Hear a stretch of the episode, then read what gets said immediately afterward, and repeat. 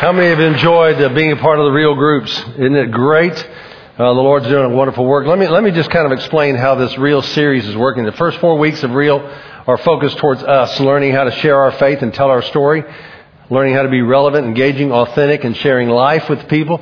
And the second four weeks, which is coming up in a couple of weeks, is real stories, in which we're going to have four accurate, I mean, uh, stories and testimonies of people who have radically been changed and saved. And so that's the four weeks that we're doing outreach emphasis. So I want to encourage all of us to bring people that need Jesus during those four weeks because those four weeks we're going to focus on that and really believe God for a great harvest. So participate with us, be a part with us, and that's coming up. And in fact, the first, first week of those four weeks, Pastor Robert will be giving his testimony, which he did last year. This year it's going to have a little bit different kind of wrinkle to it. So make sure you bring some folks with you and it'll be awesome. Hi, I'm David Smith and I'm one of the senior team members here. And I get to preach today because Pastor Robert and, and his wife Debbie and some of the other elders are in Colorado Springs this morning because right now, guess what's happening at New Life Church in Colorado Springs? Brady is being installed, Brady Boyd is being installed as the new senior pastor. Isn't that awesome? So we're excited about that. So I get to share today about how to be an authentic witness, alright? So if you would turn to your Bibles in Acts 1, and while you're doing that, let me just make a couple of quick announcements. Acts 1, that will be our text today. Uh, our worship team is, is just awesome. God's given us a phenomenal worship team ministry here. Yeah. We already have one, uh, one CD out that's called Living for You. And the next live recording is coming up in a couple of weeks. About It's on September 21st. And we'd love for you to participate, but obviously we're going to have more people than what we have room for. So the way we're handling that is you need a ticket to get in. Tickets are free, but you can get one in the information booth out in the lobby. So make sure you do that and be a part of that week with us on September 21st. All right. Acts 1. Let me ask you something. Today, today we're talking about uh, how to be an authentic witness uh, when that word witness comes to your mind, what do you think about? It? I, I think most people think kind of some of the things that I think. I remember growing up in Oklahoma City, there was a guy on the street there, uh, had a real long beard, uh, kind of kind of dressed old timey a little bit. He had placards around his chest, you know, of messages and things like that, and he would stand up on a soapbox kind of thing and preach to people on the street corners in downtown Oklahoma City. You know, signs would be uh, "Get saved" or "Go to hell" or you know, uh, all these real engaging kind of things. You know what I'm saying? And I remember walking past him and thinking, "How weird is that?" You know, I mean, I was totally unchurched. You know, so I think most of us think that's what witnessing is, or or we think, well, you stand up in the restaurant like Pastor Robert talked about a couple of weeks ago. You stand up in a restaurant and you tell everybody, you know, about your story and about how you got saved and things like that. And I think most of us think witnessing is that kind of thing. In fact, yesterday I went, I went to a bookstore, a Christian bookstore, and I said, what kind of witnessing tools do you have? And they said, well, uh, we, we've got some things. And so I went over and I picked up some stuff. And how many have ever seen tracts? You know what tracts are? Tracts are little printed pieces that you can give to people to kind of explain the gospel. And here's some, here's some tracts. Who is the real Superman? There's a track, you know, trying to really be relevant to today. Here's a relevant one. Who's your idol? Cool. How about, are you on MySpace? You know, there's one. Here's another one for us guys fantasy football fanatics on the couch. I'm all over that one, baby. All right, that's that's a good one. I mean, these are different witnessing tools. Then I then I looked at some other stuff. How about bumper stickers? Have you ever seen any bumper stickers that people put on their cars? Here's one. Here's one that says, "Warning: Exposure to the sun may prevent burning." You know, that's a real nice one, isn't it? You know. How about this next one I got? Uh, let's see. Warning: In case of rapture, this car will be unmanned. You know, I, I mean, honestly, when I was, when I didn't know the Lord, I didn't have a clue what rapture meant, you know. I saw this. I remember seeing that back then sometime, and I thought, well, they misspelled that. It's supposed to be in case of rupture. You know, this car would be unmanned. Or, you know, if you want to really get radical, I mean, really get crazy, then you can do this, you know, at tonight's football game, you know, and, and have one of these, you know, in, in, in, you know, that's if you really love God and really want to get out there. Is my hair okay? Did I mess it up? you know, I mean, uh, you know, these are tools and these are things that people do, but this is not witnessing. That's not what witnessing is about. In fact, witnessing is so easy that I think we've made it something that it's really not. And to be honest with you, it's the most enjoyable thing and it's fun to witness. But we've made it something else. And you might say, David, that's not me. Well, that's not me either. You don't have to be that way. Most of us, when we think about witnessing, we think about fanatical, uh, just crazy, kind of uh, way out on the edge. And if that's your thing, that's okay. But but for most of us, that's kind of not where we're at, and that's not where we feel comfortable with. You know, and, and most of us would say, David, I am not an evangelist. I'm not outgoing. I'm not. I'm not an evangelist. I'm not talking about you having the gift of evangelism. There's people who are evangelists, and that's their gifting.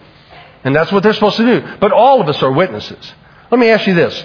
Are, uh, do all of us need to pray? Yeah?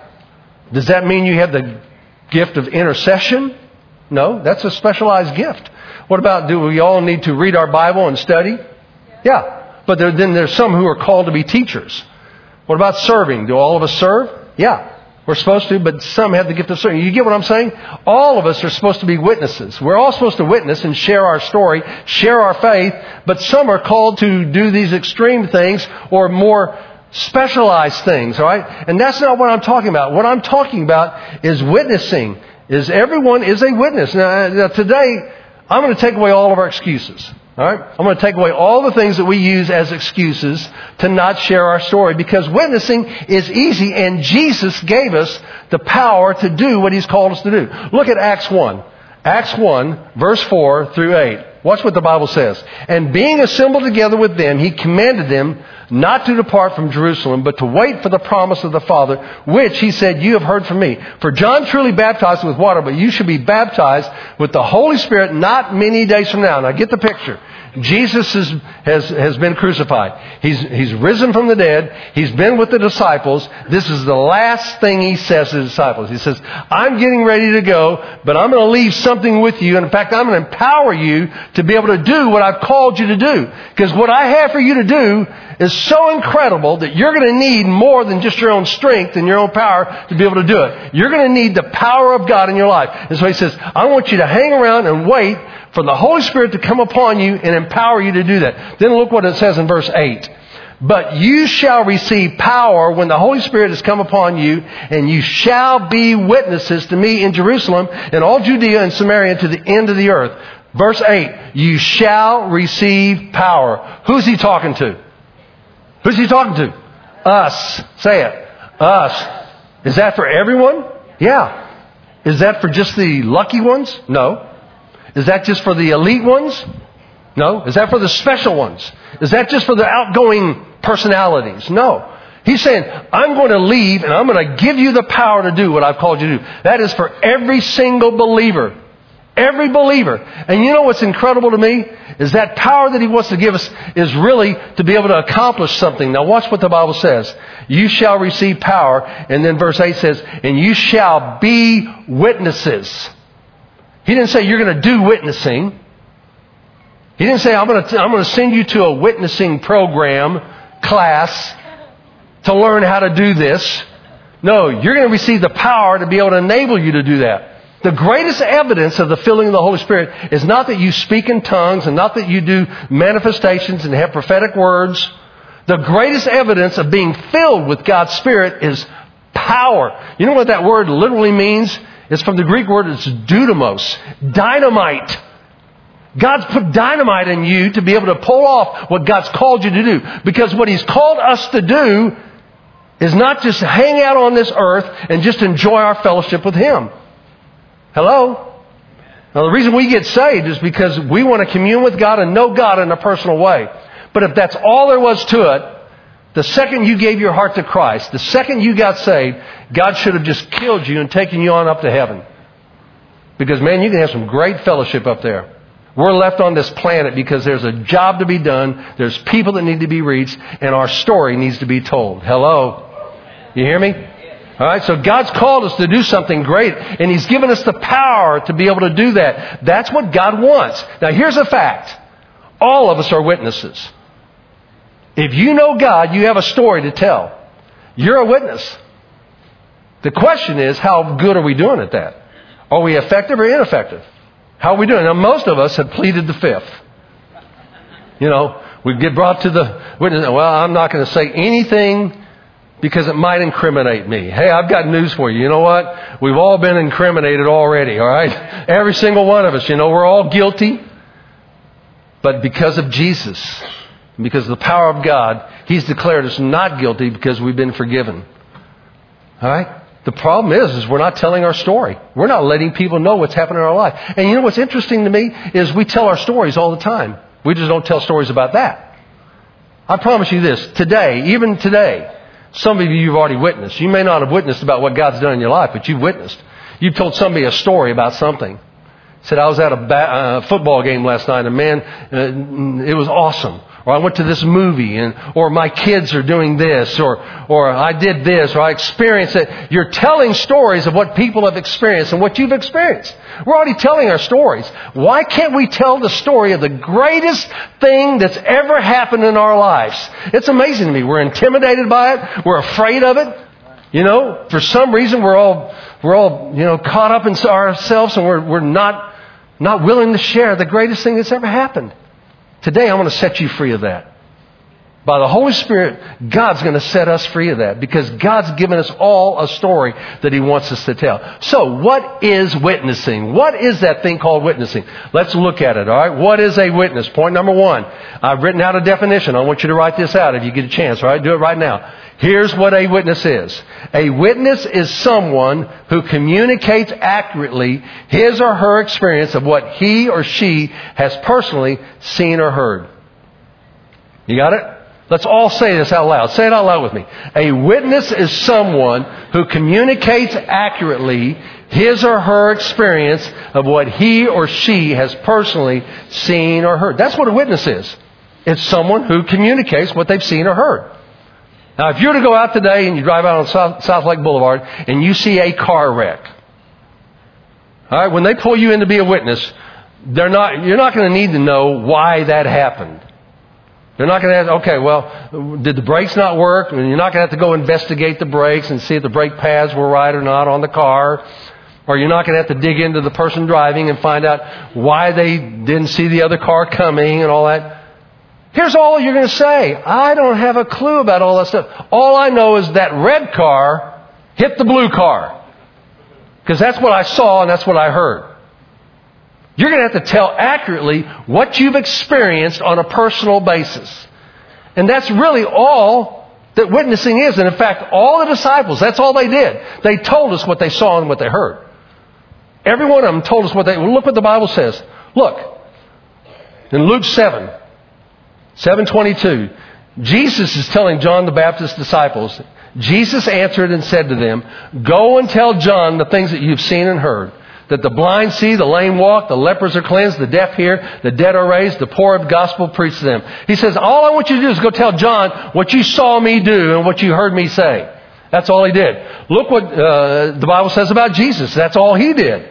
John 3:32. And what he has seen and heard, that he testifies. That's all Je- Jesus was a witness the entire time his ministry was here. You know what he witnessed? You know what he told us? What he heard the Father say and what he heard the Father do what he saw him do. He just told us that. What about Peter and John after they were in jail and forbidden to speak? Acts 4:20. For we cannot but speak the things which we have seen and heard. What about Paul? Acts 22. For you will be the witness to all men of what you have seen and heard. See, they couldn't help but tell the great things that they've seen and heard. They've experienced something. They had a story to tell. How many in here tonight, right now, have a story to tell? How many have a story? All right? They couldn't help but tell the story. Have you seen a life change in your life? Have you seen God do a miraculous thing? How can we not tell but tell that story? How can we not help but do that? They were compelling because their story was personal. That's why people listened to them. They weren't telling some third hand thing. They were telling what they had personally experienced. And can I tell you something? The most powerful tool you have is your story. The most powerful thing we have is our story. It's our testimony. It's the things that God's done. Well, I don't have a clue about all this other stuff. All I know is, man, I was lost and all of a sudden I was found. I was a jerk. And then God changed my life into something significant. We have a story to tell, folks. We've got to tell our story. And you know what's funny is? People can refute everything else in the world but your story. When you say, I've experienced this, and this has happened in my life, they cannot turn around and say, no, you haven't, and no, you didn't. Now, they can debate the Bible all day long, and they can try to challenge everything else you bring to them, but they cannot debate what's happened in your life. It is the most powerful tool you have in your arsenal, telling your story of your personal experience of what God's done. Now, what qualifies us to be a witness? Well, it's real simple. Have you seen and heard anything? Have you experienced God? Have you experienced what God's done in your life? do you have a story to tell? Yes, you do. If you know Jesus, you have a story to tell. So, tell your story and tell it, tell it in the way that you feel natural in telling it. When I met Jesus, now understand my background. I am, I'm totally unchurched. I didn't go to church hardly at all when I was growing up. I didn't know anything about the church. I was unchurched. Okay, so uh, you know, uh, I, when I was 17 years old, I've been uh, in construction most of my life because my, my father and my grandfather were developers in Oklahoma City area. So I was a framer. I was framing houses, and and we had uh, a week between these two houses we were framing. We didn't have any work, and so I had a week off. And, and some friends of mine that had experienced the Lord and had a story to tell were telling me their story for about 12 months before this and they were begging me to go to this Baptist church camp. Well, the last thing in the world I wanted to do when I was 17 is go to some boring Baptist church camp and hear some guy talk about something that I didn't relate with him at all. You know, and so they were begging me to go. I said, "No, that's the last thing I want to do. I don't want to go to some Baptist church camp." And they said, "Oh, it's great. You'll love it." I said, "No, no, I'm not going. to I'm not going to do it." And they said, "Well, Dave, uh, you know, there's there's about six thousand kids." I said, "You know." Uh, I don't want to go. He says, well, there's about 10 girls to one guy. I said, sign me up. You know, I'll go. And so I went. And you know how interesting it is what God does in your heart and you know how He prepares you? I was being prepared for about a year. And I was miserable. I was, I was real heavy into athletics, and into music. I was in a band in high school and doing all this stuff. And having, you know, I, I, was just miserable. I wasn't happy. I wasn't fulfilled. I, I, I thought so many times, is this all there is to life? You know, this is existence. This isn't living. And I, I, I was just, I was just miserable. I, I wasn't happy. And I was looking for this answer. And I thought, you know, what if, what if this is the answer? And so I went with an open heart and an open mind to hear the good news. And on Tuesday night of that week, you know, there was an invitation. I didn't even know what an invitation was. I, had, I didn't have a clue what that was. Where they had people come forward and respond. And the preacher, you know, said, if you want to have a life change, if you want to see God do something miraculous in your life and change your life, come forward. And I was the first one down. I gave my life to Jesus, lock, stock, and barrel. I mean, everything I had, I gave it to Him. And I'm telling you, I have yet to get over that. And um, something significant happened in my heart, in my life. I had a story. I remember my friends who took me. They said, "Hey, uh, you want to give your testimony?" I said, What's that? They said, Well, you know, just tell your story. I says, Yeah. Uh, to who? They said, Well, there's this church group that's, you know, uh, uh, going to meet afterwards. And, that, you know, we're going to go over and kind of just talk with them and maybe you can give your story. So I said, Yeah, I'll do that. So there's a couple hundred kids. And the next night, I went over and I just told them in my own words kind of what I just told you. You know, my story. And I remember in the middle of that story, I just felt there were some people there that were in the same place I was.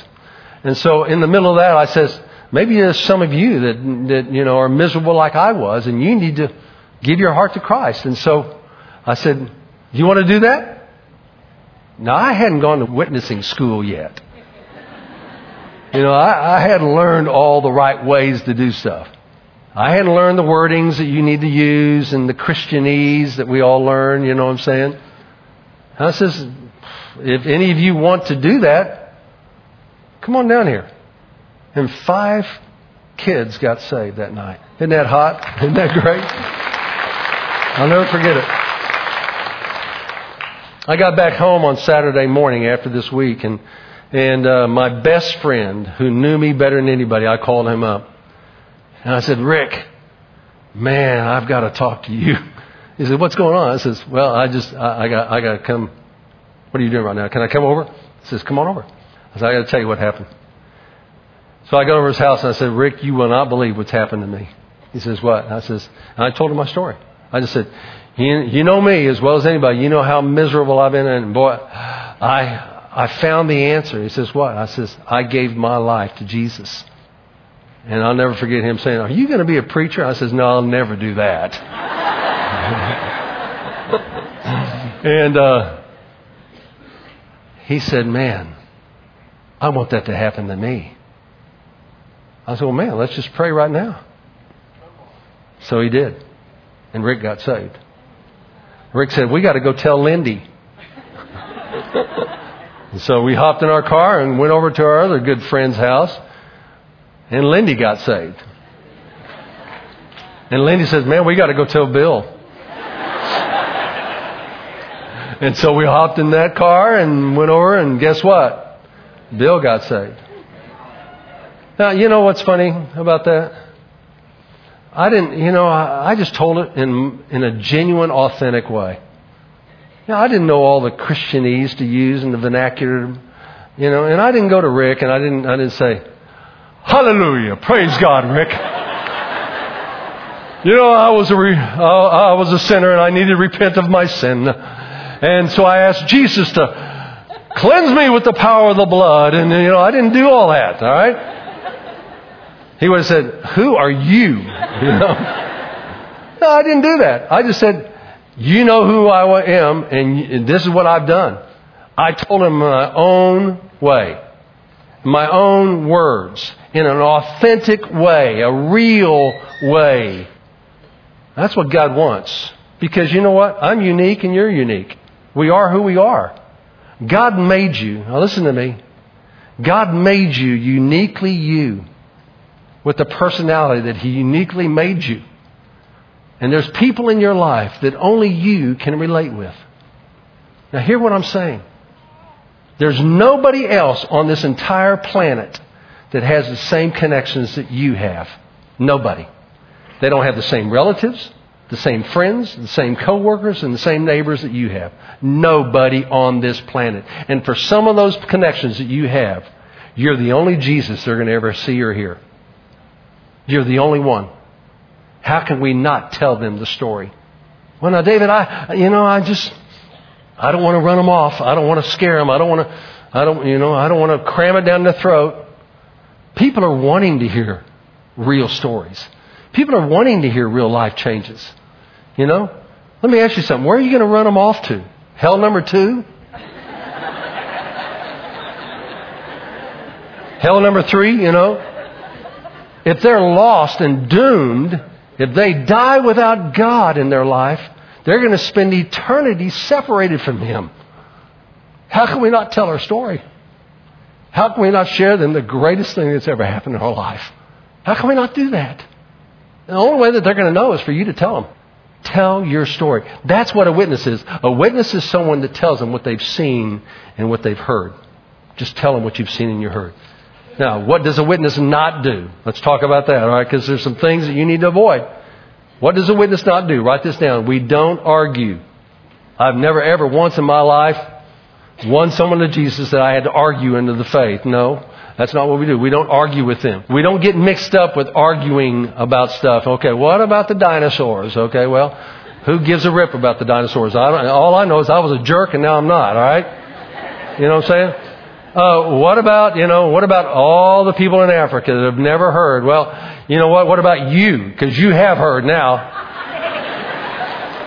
you know? Uh, I remember one time this guy, I mean, he was real philosophical and he says, he wanted to debate, how many angels can stand on the head of a needle? I went, who cares? what does that have to do with you? You know, tell your story. Stick to the facts. Don't argue. Tell them what's happened in your life. You're not God's defender.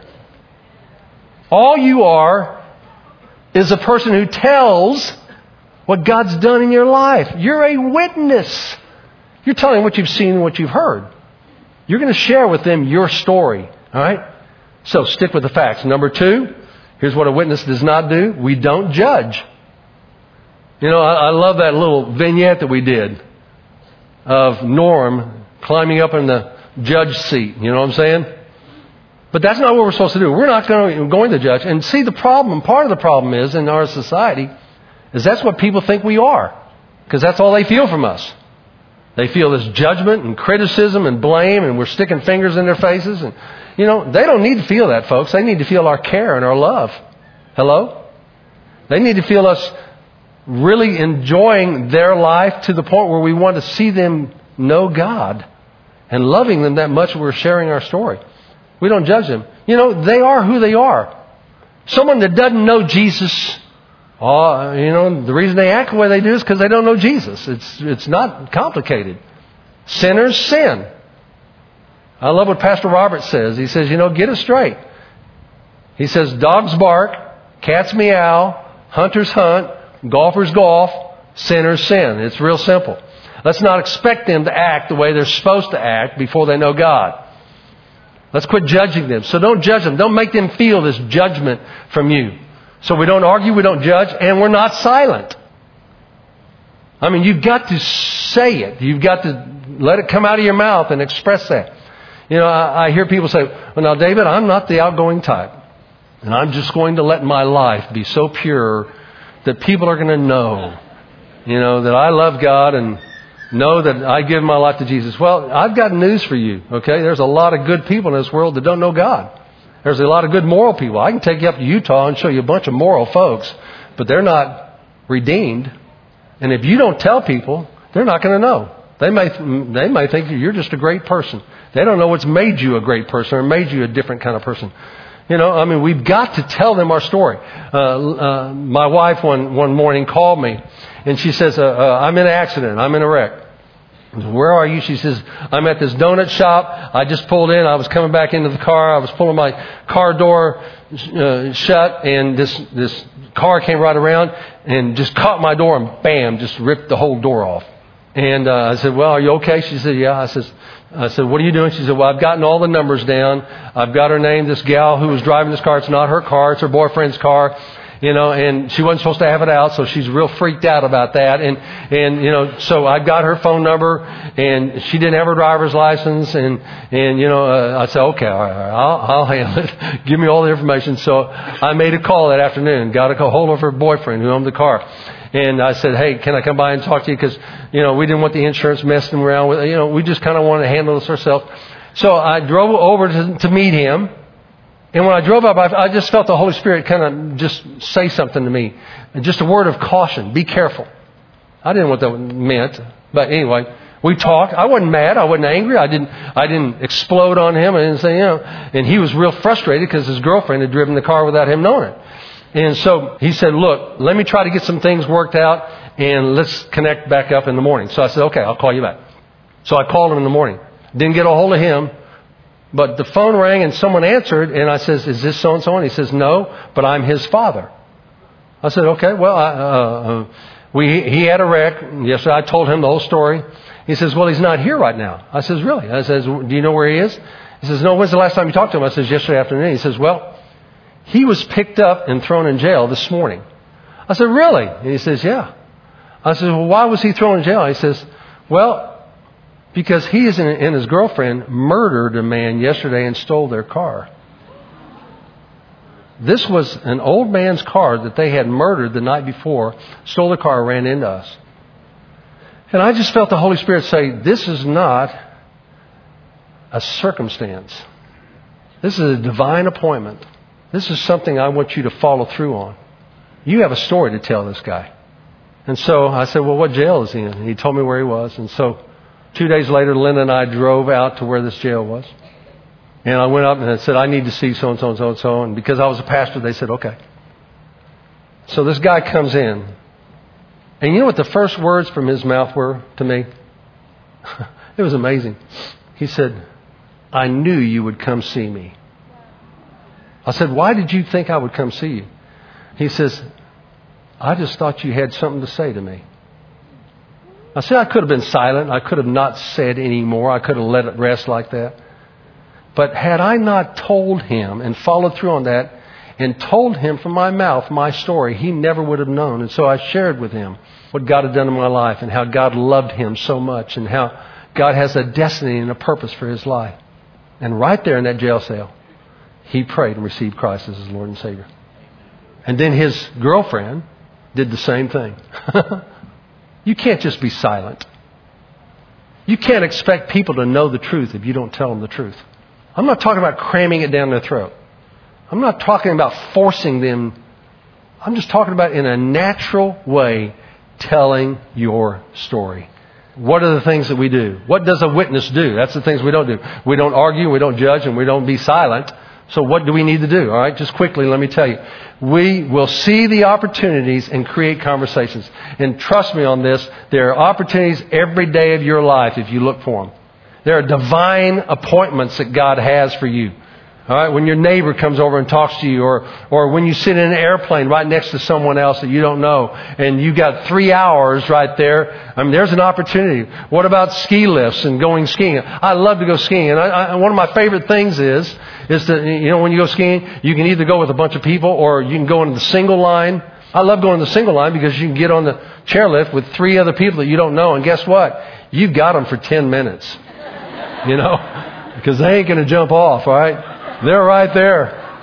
I love that. And it's amazing how many conversations you can create. There are ways. You don't, and once again, you don't go in real preachery or churchery or, you know, you, you don't come off religious. You just, in a natural, regular way, just like you tell about all your other things in your life, you tell them about the greatest event that's ever happened in your life. You tell them your story. I've won probably a dozen people to Jesus off the ski lifts just by doing that. You create conversations. You see the opportunities that God places right before you, and you seize those, and you create conversations and let God use your story to be able to do that. Second thing you do is we will go where the people are. One of the concerns I have about us as believers is that sometimes we isolate ourselves and we're not around under other unbelievers. But there's unbelievers everywhere. Befriend some of them. Get to know your neighbor. Get to know the people around you at work. Befriend them. You know what's interesting about Jesus' ministry?